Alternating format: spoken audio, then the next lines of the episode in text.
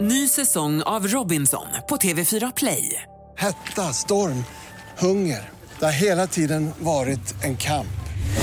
Nu är det blod och tårar. Fan händer just nu. Det. är Detta är inte okej. Robinson 2024, nu fucking kör vi! Streama söndag på TV4 Play. Kör du fortfarande Ja. ett mål om Ja, dagen-grejen? det, som- ja, det gör jag. ja. Mår du bra med det? Eller? Ja, jättebra. Ja. Ja. Framförallt bra i kistan.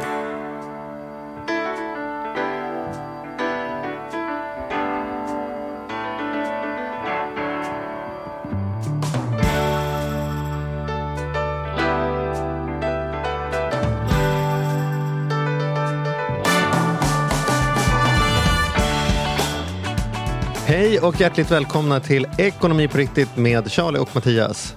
Hur är dagsformen Mattias? Fint. Det är, det är ju, vi poddar ju, när vi spelar in idag är ju den tidigaste. Vi, klockan är 8.33 på morgonen Ja, vid jag fattar inspelning. inte vad det, du sa det. Det var, det var absolut inte mitt påhitt kan jag säga. Nej, jag var förvånad när jag sa vi har en kanongäst men ska det funka så måste vi spela in 8.33. Du ja. Det var Ja, allt jag men fick jag menar, om du, om du linar upp en kanongäst så får, jag, då får man ju bara bita upp och ta det. Eh, Eftersom gästen inte kunde senare. Det frågar jag ju. Mm. Ska Eh, flyga till London. Ja, jag var faktiskt ändå tvungen att fråga. Det skulle inte gå lite senare. Mm. Fast det var en helt meningslös fråga. För du, du hade ju aldrig föreslagit 8.30. Nej. Eh, om det hade gått på något annat sätt. Men jag är skitglad för nu är jag här. Mm. Ja. Fan, det blir en lång dag det här. Ja, och jag, det här är ju mina tuffaste veckor. Liksom, jag har inget problem att det blir mörkare och mörkare i Sverige liksom, eh, fram till jul och, och, och nyår och det där. För det, är liksom, det förstår man ju, så ska det vara. Liksom. Men nu när det börjar bli liksom Ja, februari. men nu börjar det ljus. mars- Vad ska du gnälla över nu Ja, men då? det är ju inte Ett ljus. jävla Det är det- gnäll på dig det är- alltså. Först är det att det blir mörkare, men nu när det väl slår Nej, om. men jag säger inga problem att det blir Du sa mörkare. dina värsta veckor sa du nu. Är nu. Det, jag har inga Men det problem sa du med ju i höstas också att det var tungt och att nu var det bara så jävla mörkt. Ja, men all, den, den värsta veckan är alltid den veckan som pågår. Precis, det är det som är problemet.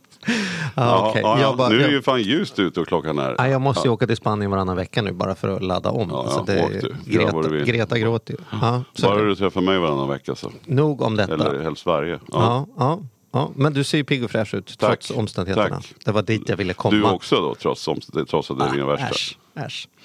Eh, nu snu- slutar vi eh, babbla och ger oss in på dagens ämne. Ja, Eh, superspännande. För vem är nu den superiga gästen? Det Ja, vet ju lyssnarna för de har ju sett i rubriken redan. Ja, det är det värsta vi vet. Poddar som ska hemlighålla gästen trots att man vet att folk har klickat Ja, så på en gjorde länk vi de första. 100 Ja. avsnitten också. Så. Och nu kommer... Ja, men nu, presentera då. Ja, det är ju ingen mindre än, eh, vad- ska vi kalla honom, talarexperten, eh, debattören, entreprenören David Phillips. Välkommen!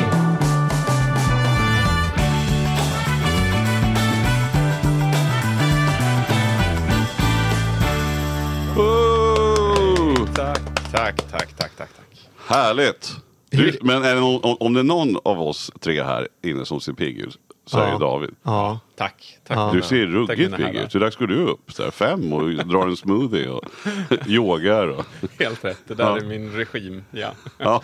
ja nej, det, nej, det har faktiskt varit en, en riktigt... Jag, jag insåg att det här året kommer vara ett av mina absolut hårdast arbetande år. Så att någonstans tidigare i slutet av förra året så gick jag in i en ketodiet.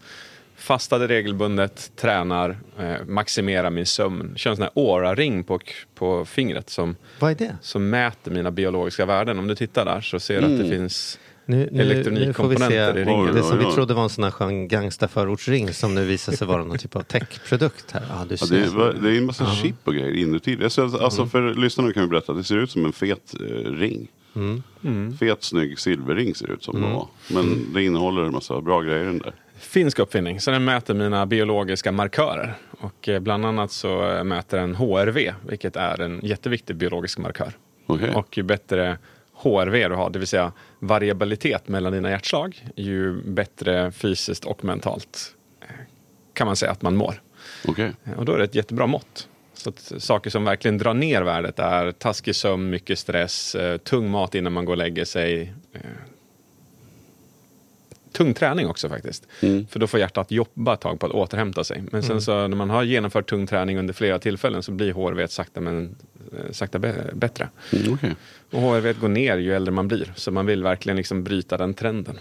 Mattias, om man, om man ska bedöma din kväll, tung mat eller tung träning, vilken är den troligaste riskfaktorn för kroppen? Nej, du vill inte svara på det. Ja, ja, ja, ja. Ja, ja, ja. Det var ju inte mig vi skulle prata om. Nej, så men- vem är David? Berätta, vem är du? För er som inte vet, vem, vem, vem är du? Vad gör du?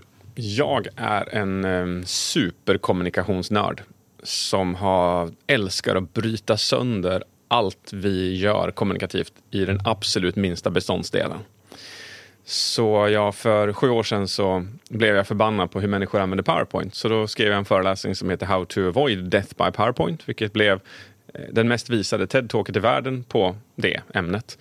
Och fyra år senare så byggde jag en föreläsning som heter The Magical Science of Storytelling och bröt ner storytelling på ett sätt som ingen hade gjort, inte ens Disney. Så jag får åka till Disney och undervisa dem i hur de ska göra. För jag blev först i världen med att, med att injicera signalsubstanser på kommando i min, i min publik via olika typer av stories.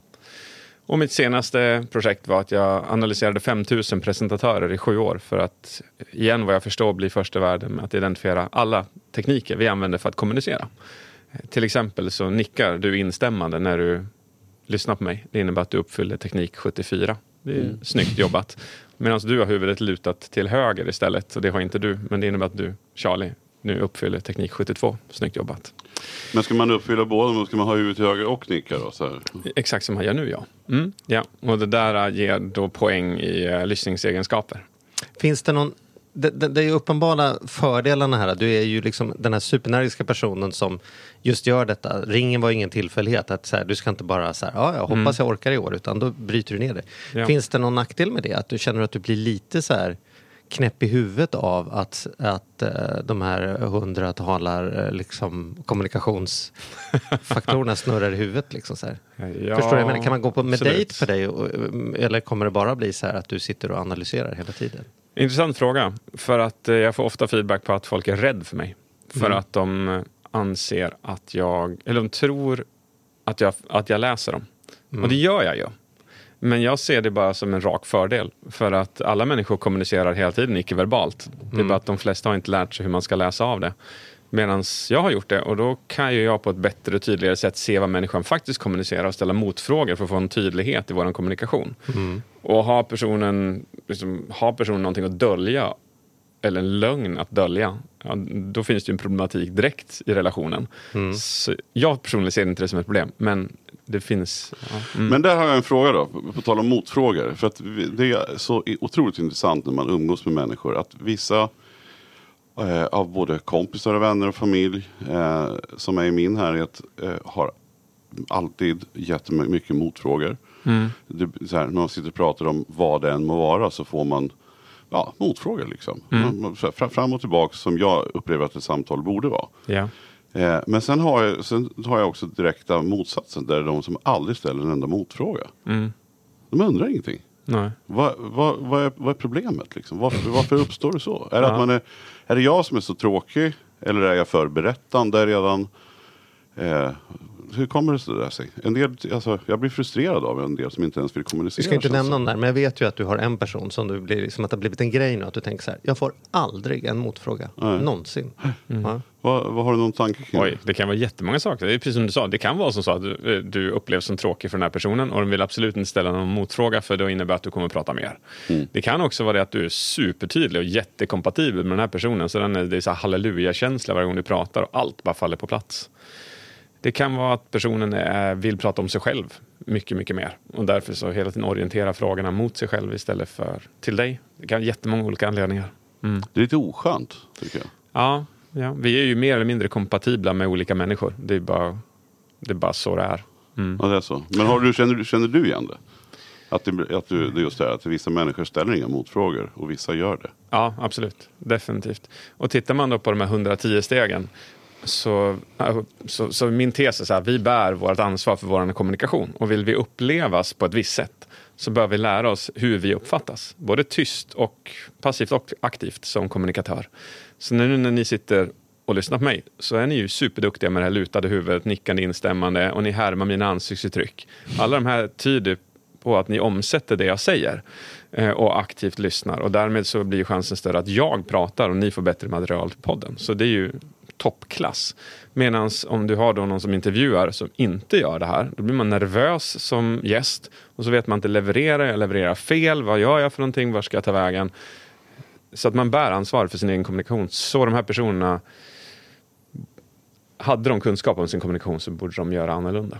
Mm. Vad tycker du är mest oförlåtligt om man pratar om dig personligen? Liksom, när du möter människor, vi- vilken avsaknad av kommunikativ skill är det som får dig att bara tröttna direkt? Liksom? Finns det någon av de 110 som du sätter framför de andra som så här? Jag skulle säga, ja, det är kanske två svar på den frågan. Den ena är ögonkontakt. Mm. Den är ju, den är en sån här klockren grej. Det värsta som finns det är när, säg att det står en, ett led med personer, åtta stycken, och så kommer någon fram och börjar skaka hand med dem. Och för varje person de skakar hand med så finner de ögonkontakt i den eh, tre personer bort hela tiden. Så de skakar hand med en person men har ögonkontakt med tredje personen. De missar ögonkontakten med den de faktiskt skakar hand med. Det är det är nästan förnedrande. För det betyder att man betyder ingenting för den här personen. Så det skulle jag säga som en sån grej. Men det andra, när folk kommer till mig och säger de så här, av alla de 110 stegen, vad ska jag förbättra? Och då säger jag mellanljud. Utan tvekan.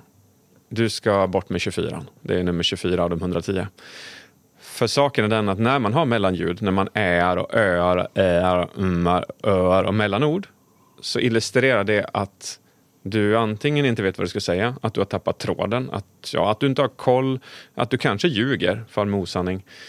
Du är nervös, rädd eller tänker. Men antalet saker som kan tolkas negativt in i ett mellanljud är så mångfalt många fler än att det tolkas som att du tänker. Och det som är då så häftigt är att när man blir av med sitt mellanljud då kan man presentera vad som helst, man kan kommunicera vad som helst och det låter som att man har stenkoll på läget. Verkligen stenkoll på läget. Medan om du har mellanljud, det som då är läskigt ur ett säljperspektiv eller kommunikationsperspektiv, är att du uppfattas som att du inte har koll fast du har stenkoll. Finns det aldrig en fördel med mellanljud då? För att jag kan ju tänka att, inte när jag föreläser kanske, men jag tror att jag använder mellanljud ibland när vi poddar och framförallt i så här parmiddagar och grejer. Att jag i syfte att lätta upp kommer inte låta så färdig och genomtänkt i min åsikt och grejer. Att jag nästan... Ah, yes, det är helt rätt Charlie. Och då, då använder man det funktionellt. Ja. Och alla de här 110 finns det regler för hur man ska använda. Och allting kommer tillbaka till att du kan använda allting funktionellt. Så i komedi till exempel, stå upp. Då kör man gärna mellanljud för att förstärka effekten av det du säger. Och kör du rollspel och dialoger på scenen som talare eller i film, ja, då måste du ha mellanljud för att få det att verka äkta. Just det. Men däremot så överanvänds det. Så sanslöst mycket. Och rent statistiskt är det ungefär 70% av befolkningen som har mellanljud i alldeles för hög frekvens. Så rent statistiskt innebär att 70% av alla ni som lyssnar på den här podden kan potentiellt, om ni skruvar på den lilla detaljen i er kommunikation, så kommer ni att uppfattas annorlunda från den dagen du blir av med det. Intressant. Men, men är du egen då? Jobbar du för dig själv? Alltså hyr du ut dig? Är det företag och liksom organisationer som köper in dina tjänster då? Alltså bara för att få ett gre- grepp om vad... Vi är Absolut. fortfarande inne på vem du är. Ja, just det. Exakt. Vi springer förbi mig och in i ämnen hela tiden. ja, jag är verkligen egen entreprenör. Haft egna bolag hela mitt liv. R43 har haft anställning tre år av de 20 arbetsverksamma åren. Så jag, jag är min egen och vi är idag 14 personer i mitt team. Varav det är då fem tilltränade konsulter som kör samma föreläsningar som jag gör runt om i världen. När jag inte hinner eller kan. Och sen så har jag en Emil med mig här idag som är min kameraman till exempel. Och Super-Sara som tar hand om administration, tar hand om mig. Jag skulle inte finnas utan henne. Eh, Maria som styr hela skeppet på våran kursgård eh, och egentligen är hjärnan bakom allt. Och vill man googla det här bolaget då? Eller hur man vill liksom se vilka, vad är de? Vad gör de? Hur ser de ut? Var, var går man in då någonstans? Eh, Man går in på www.davidjpphillips.com Eller så söker man på mig på YouTube. Man kan kolla in TED Talksen till exempel, så kan man gå den vägen också. Ja, perfekt. Kul. Och vad ska du göra i London? Jag ska föreläsa om kryddor. Eh, och det är ett koncept som jag kallas, kallar för the spice rack of public speaking. Vi går ut på att vi människor har så otroligt lågt attention span de här dagarna. Och det innebär att när man står på scenen så när jag analyserar talare så mäter jag hur många emotionellt stimulerande saker de gör varenda minut. Och då brukar det vara ungefär, är man en skicklig talare så gör man någonting emotionellt stimulerande ungefär var 20 sekund. Det innebär att man berättar en story, sen så går man över till att visa en bild, till en, dröm, en metafor, sen petar man in allitteration, sen sänker man rösten. Sen så kanske man höjer rösten, man gör en förändring var 20 sekund. Och det finns en direkt korrelation med hur många emotionella stimuleringar man gör som talare och egentligen hur populär man är som talare. Vem är Sveriges bästa föreläsare? Ja, de här 110 stegen är ett system där man matar in en film på en föreläsare och så får man ut ett poäng på föreläsaren. Och den personen som har fått högst poäng i Sverige är Claes Hallberg. Och det brukar vara så att stå upp komiker får högst poäng för de har störst potential att få ut hela sin arsenal. De har ju faktiskt tillåtelse att köra mellanljud exempelvis. Så han har skårat högst i Sverige. Jag, jag, jag hade det på känn men och jag vill ju bara säga att kan man, vill man lyssna på Claes Hallberg så kan man också spola tillbaka till våran Bra podd. För avsnitt. Han har varit med två Jaha, gånger nej, som Okej. gäst i våran podd. Och jag Ja. vill minnas att jag läste någonstans att han eh, eh, skårade väldigt högt i någon form av. Då, när jag sitter här och tänker så hör jag ju att det är det du håller på med. Som Ja, ja. Han måste, det, han var inte en av Sveriges, eller så här, världens nio främsta enligt det där systemet. Han är helt sanslös. Och det är så spännande att efter en av hans shower sätta sig ner med honom och förstå att han han ser ju så spontan och ibland lite slarvig ut, men varenda grej är planerad. Och ju- jag får ju ståpäls när jag sitter och pratar med den här människan. Jag bara, han har liksom tänkt på dopamin, oxytocin, och hormoner och förflyttningar och gester och till och med mellanljud är medvetna för honom. Och det är så häftigt. Så att ja, han är absolut en av världens främsta. Det är mm, häftigt att se honom. Det är en ynnest att ha honom som här i Sverige. Mm. Så var det faktiskt första gången jag skulle föreläsa, då ställde jag mig eh, framför en spegel eh, backstage och så, så, så, så gjorde jag det fånigaste jag någonsin har gjort. Jag tittade in i spegeln och så sa jag så här, du är kärleksbarnet mellan Anthony Robbins och Claes Hallberg. Nu kör vi. Det liksom, det var så de har varit mina två liksom. No way. Och nu är, jag, nu är jag vän med Claes. Men det började verkligen som att jag inte kände honom alls och bara Ja. hade lyssnat och tänkt så här, om jag hade hälften av hans förmåga, för det sker ett maktskifte med honom som är jädrigt intressant. Det är så många föreläsare som försöker få publiken engagerad och liksom trycker ner saker i publiken. Claes jobbar ju som han själv säger med, med förvirring som ett strategiskt kommunikationsmedel. Så det blir verkligen ett maktskifte där publiken sitter och försöker förstå. liksom. Och det är en jävligt intressant dynamik när man, när man liksom blir tydlig genom att liksom strategiskt vara otydlig. Liksom, så. Ja. Så det är som en deckare som bara, jaha, Ja. okej. liksom, Det är genialt. Ja, det är faktiskt väldigt, väldigt smart. Och ganska kaxigt. Det är inte vem som Ja. helst som vågar gå upp och, och göra någonting sånt. Nåväl. Häftigt. Men, Nåväl. men, men nu, vi tänkte, det finns ju så många spännande saker att prata med dig om. Nu är ju vi en ekonomipodd, så vi tänkte vi skulle prata lite grann om... Du har ju en utbildning om eh, liksom, eh, kemi och, och biologi och, och hjärnan och grejer som vi tänker att vi, våra lyssnare och vi själva skulle kunna dra fördel av. Mm. Ska vi börja med att berätta liksom, vad det är för den som... Inte, Absolut. det, det kanske inte är något som alla morgonsoffan har koll på. Nej, nej, men nej, definitivt så är det nog garanterat. Jag, jag har sedan eh, ganska många år tillbaka intresserat mig för vad är grunden i all kommunikation? Och jag började med ren psykologi och insåg att neurologi var planet under. Insåg sen att biologi var planet under det och sen så kommer genetik. Så jag har forskat, studerat och manipulerat alla de här fyra nivåerna. Men landar också på att genetik är för svårt att manipulera och neurologi tar för lång tid. Biologi kan man påverka omedelbart.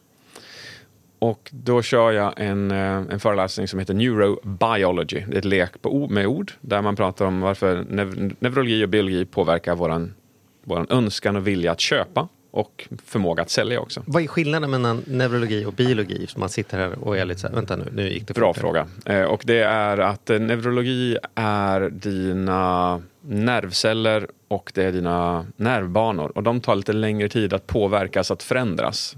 Snackar åtta veckor, åtta till tolv veckor så kan du börja få permanenta förändringar rent neurologiskt. Så att du kanske har ett beteende att du alltid lyfter upp glasögonen. Det är ett neurologiskt beteende, det är liksom betingat och tränat i den. Den nervbanan är så inkörd. Det har ingenting med din biologi att göra. Men det är en nervbana som är så inkörd. Du lyfter glasögonen varje gång du ska säga någonting. Eller GW Persson till exempel med sina glasögon när han ska bli seriös. Medan biologi är omedelbart. Så om jag Wah! säger sådär nu så var det säkert som hopp, folk som hoppade till. Och det är för att din biologi reagerar omedelbart på ett högt ljud. Det är den enda gemensamma rädslan vi människor har. Och då kan man påverka sina egna, sin egen biologi och andra människors biologi till ens och deras fördel. Och såklart en nackdel, så det är ett livsfarligt verktyg att ge till människor. Och det här, Berätta, eller vad, vad, vad då? då?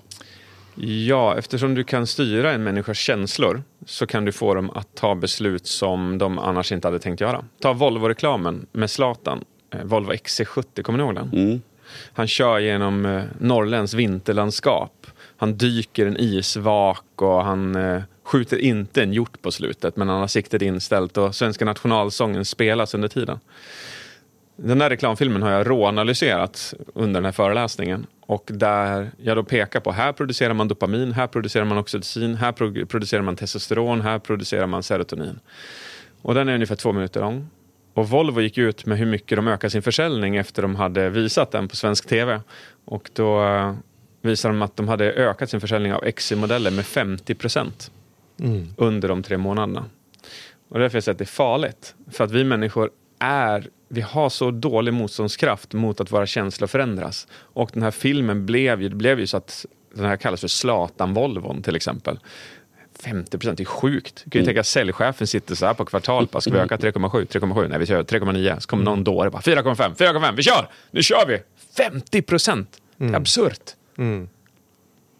Eh, Men då menar jag, det här är ju inget, det här är inget hemligt då för- för, de som gör reklamen. Det här har ju de förstått då. Mhm. Eh, reklammakare. Mm. Det är inte bara du som vet det. Och du har ju föreläst och du har ju talat om det för många. Och Volvo själva Mm. byter ju personal. Eh, är det så all reklam är uppbyggd utan att vi fattar det? Liksom? Det som är lite... Eller är det mycket av reklamen så att säga? Är det uppbyggd på det sättet? Ja, jag skulle säga att det är intuitivt för reklammakarna att göra så här. För Mm. att jag blir fortfarande fundersam när jag åker runt i reklamfilmer och de inte vet att det är hormoner de faktiskt påverkar. Så de har nog egentligen bara lärt sig intuitivt och genom erfarenhet att om vi gör så och gör si så får vi den här effekten. Så då gör vi det. Inte varför. Men det som är läskigt, det är att fler och fler börjar känna till det. Och när man börjar känna till det, då kan man mera systematiskt utnyttja det. Och det som är ännu mer läskigt, det är att man börjar använda det mer och mer i spel för barn och ungdomar. För att få dem att ab- bli absolut totalberoende utav spelet i sig. jag kommer ihåg att, att Primus var och lekte någonstans eh, när han var riktigt liten, då, min son. Och då eh, fanns det leksaker med inbyggda ljud i. Och det fanns en leksak som alltid lektes med och den hade n- nämligen byggt in följande. Att när man inte lekte mer än i 30 sekunder, då lät den. Som att det liksom, så alla andra var som man trycker på den knappen händer det, om man, om man skakar den händer det här. Men den hade så här, när den hade blivit lite bortglömd, då sa den till bara. Hoho, här borta. Du vet, så här. Och då tänkte jag det där, det där är ju... Det där hade ingen gjort på 70-talet. För det Nej. fanns liksom någon heder i att tvärtom. Det är, liksom här, det är nästan ett misslyckande om barn ska ha leksaker överhuvudtaget. Och helst inga batterier i alla fall. Men, men, men nu har det ju gått så långt, som, som du säger med spel och andra saker, att, att det är ju... Eh, det är lättare Men- att se det på barnen på sig Men själv. hur ska vi kanske, men- konsumenter hantera det här? För du säger ändå att det är farligt. Det betyder Ja. ju att du är rädd för att man gör, tar beslut utifrån att man har sett den här filmen. Kan jag inte skydda min hjärna? Bygga någon hur typ kan av jag, ja, skyttegravar? precis. Hur kan, hur kan Mm. vi, vi som konsumenter stå emot då? Ja, en jättesund fråga. Och Vi vill ju inte komma hem med en XC90 allihopa här. Fan? Nej, jag vill inte ha en Volvo. Nej, nej. Jag, låt mig slippa det. vi Ja, är vad inte sponsrade av Volvo, men hade Nej. vi varit det hade vi sagt jättegärna en XC90. Ja, Nej. hur kan vi Ja. lära ut det här? Nej men vad- allvarligt, hur, hur ska vi stå emot det? Hur ska vi lära oss att känna igen som konsument att det här är en satans bra reklamfilm men det, jag behöver inte bli påverkad av den. Ja, ja men det är nog ganska precis exakt det du säger. För att eh, om man tittar på alla våra beslut som vi tar under hela vårt liv så är alla drivna av en känsla och instinkt. Det finns inget beslut som är drivet logiskt. Vi rationaliserar fram beslut. Men de är alltid drivet av en, att undvika en rädsla eller att uppnå glädje. Alla beslut är drivet av känsla. Hur, hur, hur närvarande är vi till den känslan då? För att det är en sån här sak som du säger nu Mm. som är lätt att bara hoppa förbi och säga ja, ja, okej, så är det.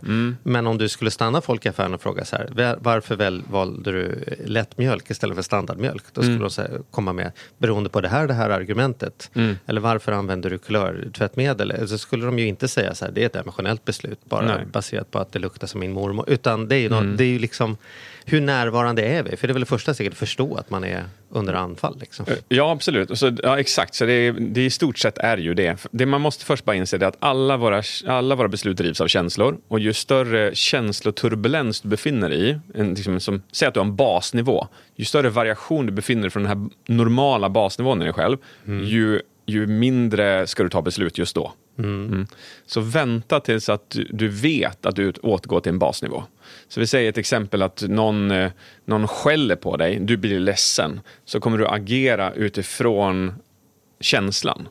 Det vill säga, det är inte ett bra beslut att ta just i det läget. Låt dig landa, gå tillbaka till ditt basläge, ta beslut därifrån. Har du har du sett någonting du verkligen vill ha? Du vet det här drivet man kan få från dopamin ibland. Dopamin är alltså ett så här motivationshormon. Man, man, man, man kommer på så här, åh jag ska ha de nyaste AirPod Pros. Och de har dem inte i den här butiken, men de har dem i sju butiker bort. Jag tar en taxi dit för att jag ska ha dem nu. Och så kommer man dit, så finns de inte, så blir man jätteförbannad. Så det här dopaminet driver oss. Så Jag, jag vet man, en kille som flög till, var det London eller var det New York, bara för att få en Apple-produkt för alla andra och flyga tillbaka. Mattias, vill du berätta? Ja, nej, det var ju... det var dopaminstyrt. Snyggt!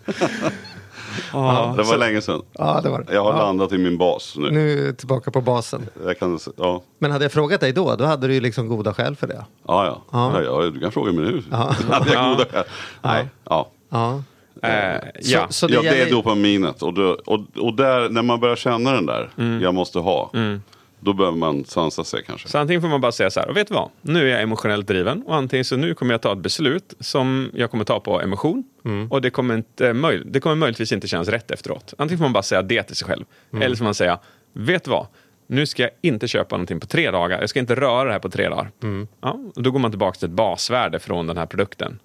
Eh, Och då tar man ett mer rationellt beslut. Mm. Mer rationellt beslut. Eh, För vi, vi rationaliserar nästan alltid våra beslut. Vi funderar, så här, vi ser en kanelbulle, ska jag köpa den? Så säger reptilsystemet, vi håller på att dö, ät den! Men eh, du vägrar att instinkt och känsla ska ta beslut åt dig. Så då börjar du rationalisera saker som att, ja men jag tränade ju igår. Ja men jag ska ju träna imorgon. Ja, men du, jag kan ta en för laget. Det vore bättre om jag har högt blodsocker när jag kommer hem från till barnen. Så här. Är det inte mycket antioxidanter i en kanelbulle? Ja, men det är det ju. Jag kör på det. Och till slut så har man hittat rationalisering som matchar känslan, så tar man beslutet. Så ja, vi, vi landar bara som en konklusion i det. Antingen som, eh, så blir du så pass medveten så att du bara tänker så här, nu är jag drivet av känsla. Tar jag beslutet nu så kommer det vara känslodrivet. Jag väntar två dagar så har jag gått tillbaka till mitt basvärde och då är jag mer rationell i mitt beslutsfattande. Sista tipset är eh, fokusmeditation. När du, eh, när du eh, tränar på fokusmeditation, att fokusera på din andning bara till exempel. Gör det varje dag, en kvart. Så får du kontroll över dina tankar på ett sätt som saknar motstycke. Berätta, hur ska man göra? Eh, superenkelt. Det är väl som, eh, som Claes Hallberg säger. eh, SNHK-metoden. Ja, sitt ner och håll käften. Nej, inte svårare än så. Du sitter ner, håller käften, blunda gärna, andas in och ut, säg in, säg ut, säg in, säg ut. Sätt en timer på 15 minuter som skakar livet efter 15. Klart. Det behöver inte vara krångligare än så. Jag har ett konkret Kan man spela något råd. spel på mobilen? Absolut inte. och inte tänka på Apple-produkter heller. Ja, inte någon serie på i bakgrunden? Helst så. inte dig. Nej, okej. Jag har hittat en modell där jag har nytta av det här och i kombination med en annan sak som jag fått råd från någon annan. Och det är när jag hittar saker som jag eh, vill höver, som vi säger hemma hos mig. Jaha. Vi har gjort skillnad på behöver och vill höver. Snyggt. Eh, eh, bara det hjälper till. Och när han säger så här, jag behöver de här stövlarna. Frågar, behöver de eller vill höver dem? Så säger jag, jag vill höver dem. Och då kan man säga, ja men då unnar vi oss det. Eller så är det så här, ja men behöver de, då behöver de ju. Ja. Inte. Men så när jag hittar saker jag vill höver, eh, ganska ofta när man sitter i så här Facebook-flöd eller någon annanstans så dyker det upp någon webbshop med några så här Snygga skor till exempel. Ja, det hade jag som exempel nu. Ett par, ett par skor eh, häromdagen. Och då har jag lärt mig att jag går in på den där sajten och sen så tittar jag vad det finns för någonting och sen lägger jag det jag vill ha i, i varukorgen. Eh, det är det första jag gör. Och sen så lämnar jag det och, och regeln är att, att när jag lägger saker i varukorgen då måste det ligga där minst ett dygn. Innan jag får checka ut. Roligt, då hinner du få ett erbjudande om att det har blivit en rabatt. Precis två saker händer. Det ena är att jag lugnar med mig så jag plockar bort hälften av sakerna som var där. Som är så här, ta tre, betala för två. Fast jag vill ju bara ha ett par av de där skorna. Nu har jag lagt till två för att det ska få det tredje paret gratis. Trots att det egentligen blir... Du vet, så här, då hinner jag lista ut det. Den där nivån sjunker. Plus att jag får en kampanjkonsterbjudande alltid 30% billigare pris. Därför att, därför att det är ju, i deras dopaminsystem blir de ju, blir de ju fullständigt vansinniga. Det sitter en kund som har tagit varor men han har inte gått i kassan. Du får 15% rabatt, du får 20% rabatt, du får 30%, du får vad som helst bara du checkar ut någon gång. Ja. Så, så det har jag gjort att jag dels kommer hem med det jag verkligen ville ha och inte det som jag öste på när dopaminet gick. Liksom. För det är ju effekten. Jag, jag har ju ett motstånd mot att gå in och webbshoppa men när jag väl gör det då Mm. liksom, har de tagit sig igenom den muren. Då, då, har jag, då kan jag köpa fler saker. Snyggt. Ehm, och det andra är att jag... Att När du jag, shoppar, eh, shoppar du och då- När jag shoppar, shoppar jag och då shoppar jag direkt. Som, som vad hette han? Jag har liksom glömt vad han hette. Edvard Blom. Edvard Blom. Ja, okej. mm. Så det är ett sånt där vardagstips som jag har tagit till mig kring liksom både dopaminkontrollen men också faktiskt eh, rabatt. Snyggt. Då har man jättesvårt att styra bort från det där. Om man känner dopaminet slå på, man vill verkligen handla. Ta upp någonting annat som tar ditt dopaminfokus.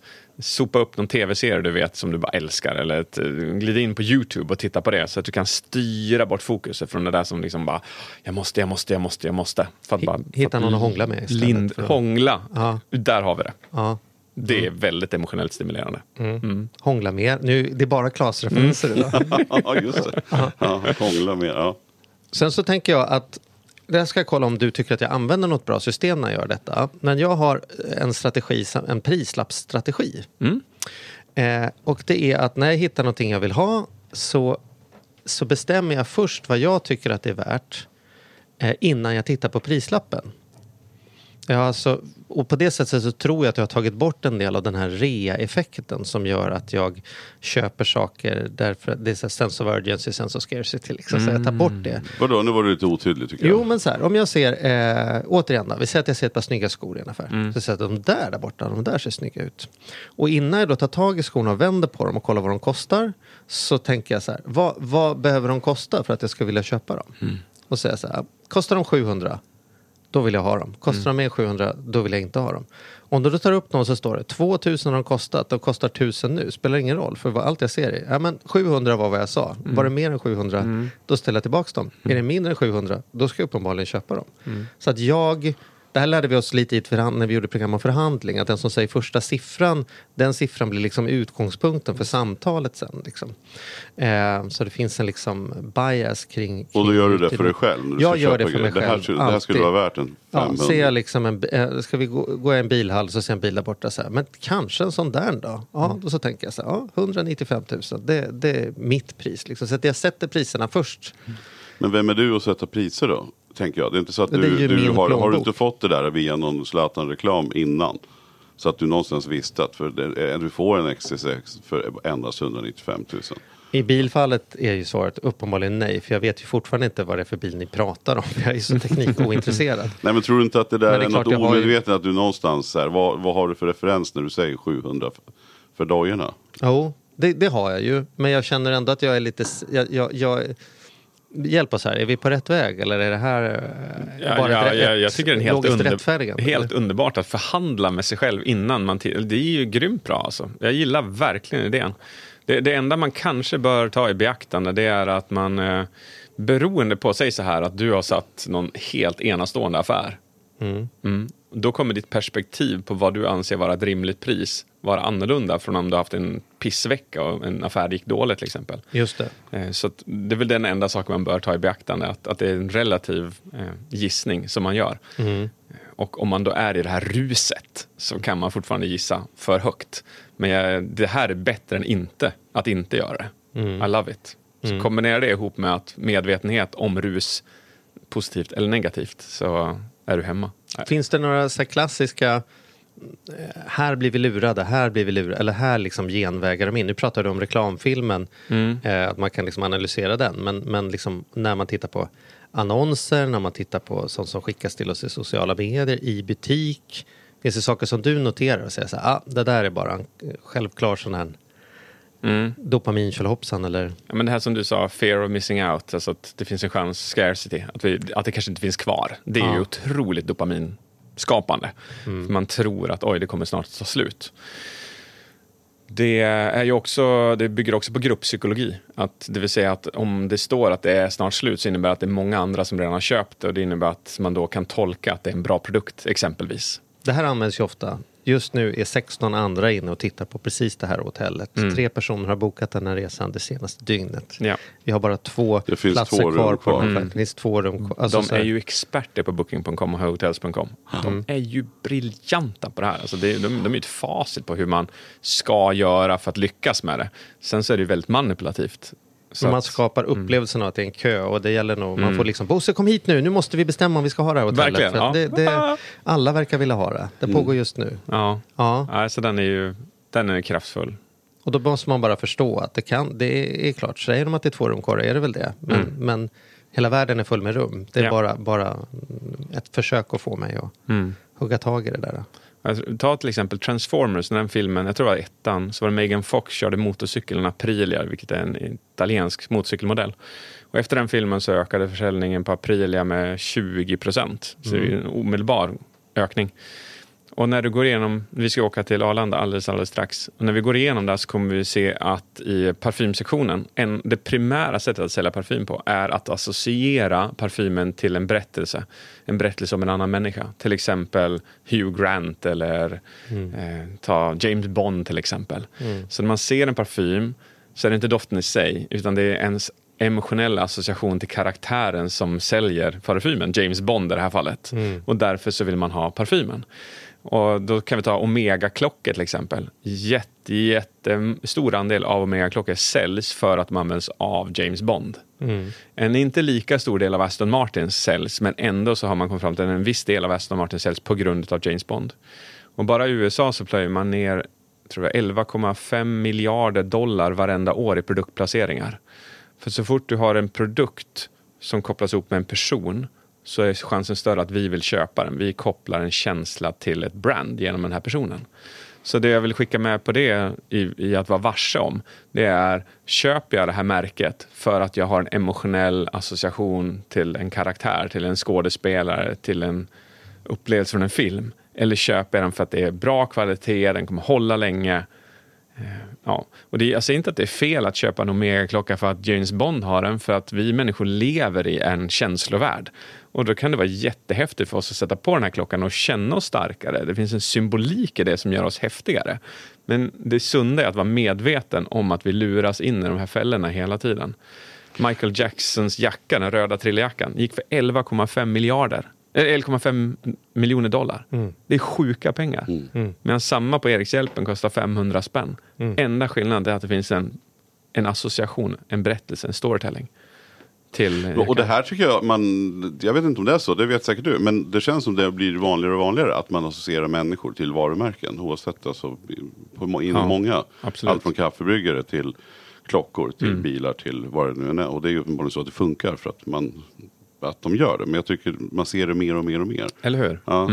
Sportprofiler har ju alltid varit så att de går omkring med varumärken och reklam. Mm. Jag har alltid varit förvånad över kopplingen mellan kexchoklad och elitslalomåkning. För jag tror inte att de käkar kexchoklad om jag ska välja överhuvudtaget. Men där är min tes att, att de sportstjärnor kan göra reklam för nästan vad som helst så länge de levererar i sin gren. Mm. Så länge eh, Anja Persson åker snabbast i backen så kan hon säga att hon äter vad som helst. Trovärdigheten behåller hon därför att hon åker ändå snabbast. Ja. Eller de springer fortast. Och den dealen är också väldigt är- tydlig. Det står de har sponsrat på Ja, axeln. liksom. Mm. men är du en popmusiker och gör samma sak. Det är ju en bedömningsfråga hur bra en låt är. Det går inte att mäta.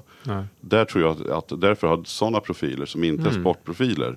De har svårare att, att göra reklam för vad som helst. För att de kan tappa i, i, i känsla eller i trend. Vi gillar inte den här produkten. Eller, jag, Mm. jag är, gillar ju inte ens choklad, det är ju bara skit. Alltså, så de, de törs inte och kan inte på samma sätt. Men en sportstjärna kan göra det. För så länge de simmar fortast så är det bara att köra. Intressant reflektion. Det finns framförallt tre produktslag som jag har noterat hur den här reklam, alltså så där det är roligt att titta på. Du var inne på parfym, det är en sån sak. Därför man, det är ju en doft man säljer och doften ser vi ju uppenbarligen inte. Så allt man marknadsför är någonting annat än doften. Och nästan aldrig i parfymreklam framgår det ju vad det luktar överhuvudtaget. Man säger inte Nej. ingenting om att beskriva så här, vad det är. Va? En annan sån som jag älskar eh, att titta på, just hur man försöker skapa de här kemiska processerna, det är ju reklamen för tv-apparater. Därför man försöker på något sätt sälja att den här tvn har en bättre bild än den tvn du har. Men man vi, jag ser den ju på min tv. Jag kan ju omöjligt få en bättre bild än den tvn jag har. Förstår ni? Så då får man på olika sätt försöka sk- skapa det. Ja. Eh, och det tredje som jag tycker är roligt det är ju schampo. Eh, att bara läsa på schampoflaskor, det, kan, det gör jag gärna. Det kan jag alltså, erkänna till och med läst i, när jag varit hemma på fest hos människor på deras schampoflaskor i duschen. Jag går inte genom badrumsskåpet men schampoflaskan är så rolig därför att det, är ju tvål.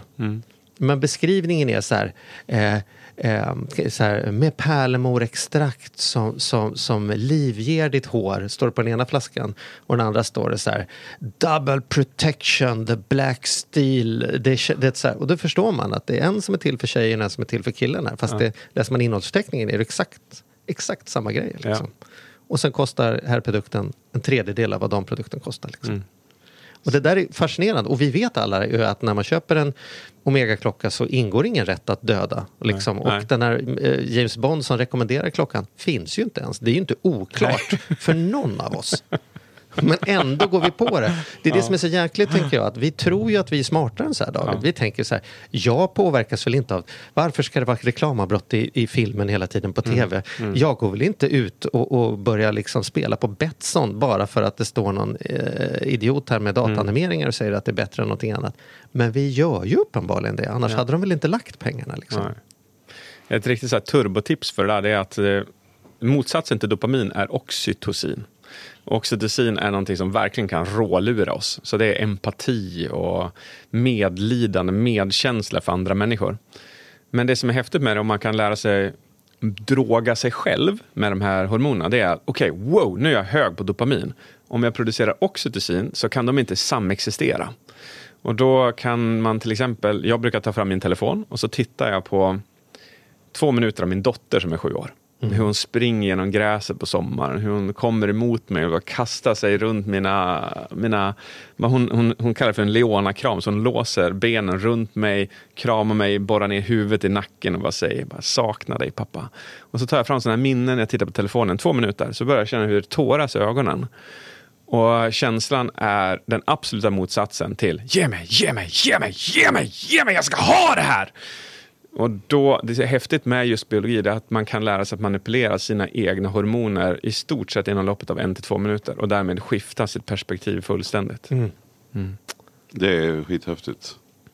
För mig var det där tricket när jag, när, när jag jobbade hårt under en period och framförallt var det när vi var igång och spelade in tv för en jädra massa år sedan. Ja, det fanns en kort Man- period i ditt liv där, Mattias där du jobbade hårt. Det, det kommer jag Ja, ihåg. nej men jag menar så, här, när man jobbade jättehårt Ja, och verkligen. var borta väldigt mycket och sådär. Och då var ju det bästa tricket var just att det jag alltid gjorde då när jag kom hem. Det var att jag la mig på golvet. Jag la mig bara platt på golvet. För då kom barnen och ville klättra och springa och busa. Och Det var ju så här, det bästa sättet att bara här, få bort all stress och det bara försvann allting. Alla, alla saker som upplevdes viktiga. Jag ska bara, jag ska bara kolla med, jag ska bara. Det var ju, vart ju helt oviktigt när de kom. Så det var, fick jag liksom träna i. Att, Och det är lite grann som du gjorde, ta upp telefonen. Att jag, mm. säga, jag, nu lägger jag mig här bara. Och så löste det sig. Sen var som stressen som bortblåst. Liksom. Ja, det är klockrent. Det det där är ju exakt det där, att kontrollera sina egna hormoner till fördel för sina egna beslut. Det är ju så häftigt. Och det där kör jag också föreläsningar på som heter Wow, självledarskap. Att äga sitt eget, ett, sitt eget jag. Och att kunna styra vem man vill vara, när man vill prestera, när man vill vara grundad, när man vill vara driven, när man vill vara glad. Ta till exempel att jag ska dra en föreläsning och så ska jag vara glad, rolig på föreläsningen. Då går jag in på muggen och så sätter jag mig hysteriskt garvar i mörkret i en minut. Bara krampar i magmusklerna, tårarna sprutar. Jag garvar inte åt någonting speciellt. Men saken är att så fort du kontraherar dina magmuskler så produceras endorfiner i kroppen. Jag kommer ut därifrån, det är som en Dr. Jekyll Mr. Hyde-omvandling. en minut tar det. Jag går ut därifrån, och du, jag ler över hela ansiktet. Jag garvar åt mina egna tankar. Jag går ut på scenen och man bara får ju vibben att jag är i rätt läge för att leverera det jag ska leverera. Och igen, Ja, det är här. Vad exempel på hur man kan bara skifta sitt hormonella tillstånd.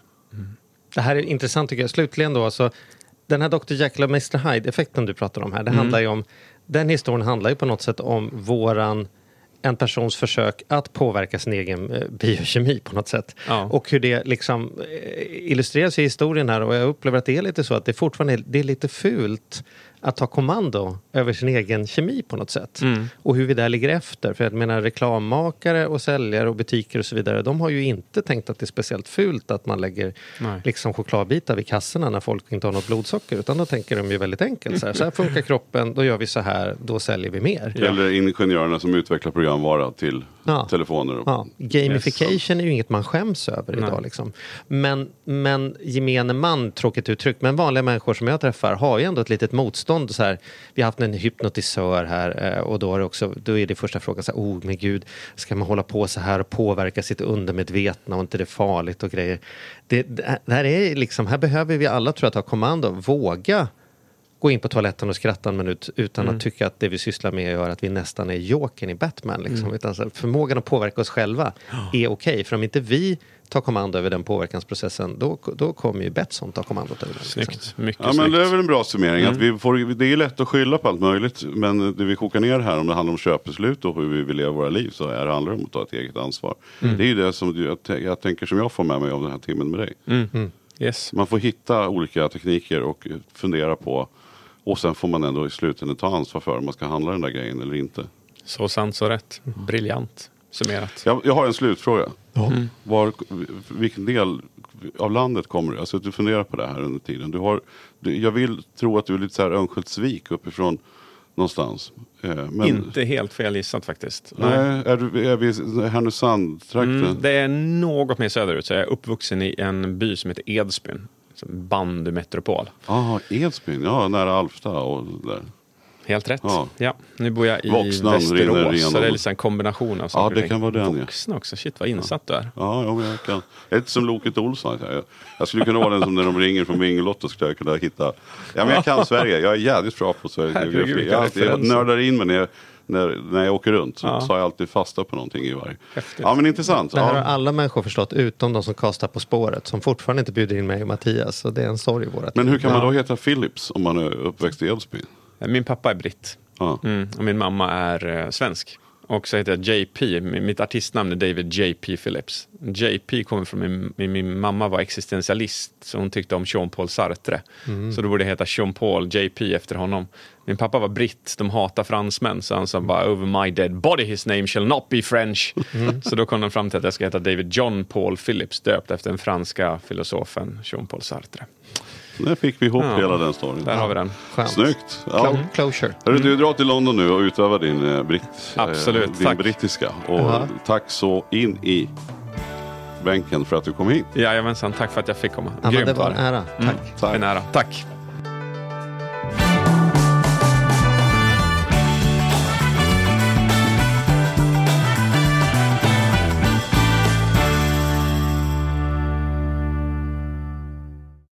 Ny säsong av Robinson på TV4 Play. Hetta, storm, hunger. Det har hela tiden varit en kamp.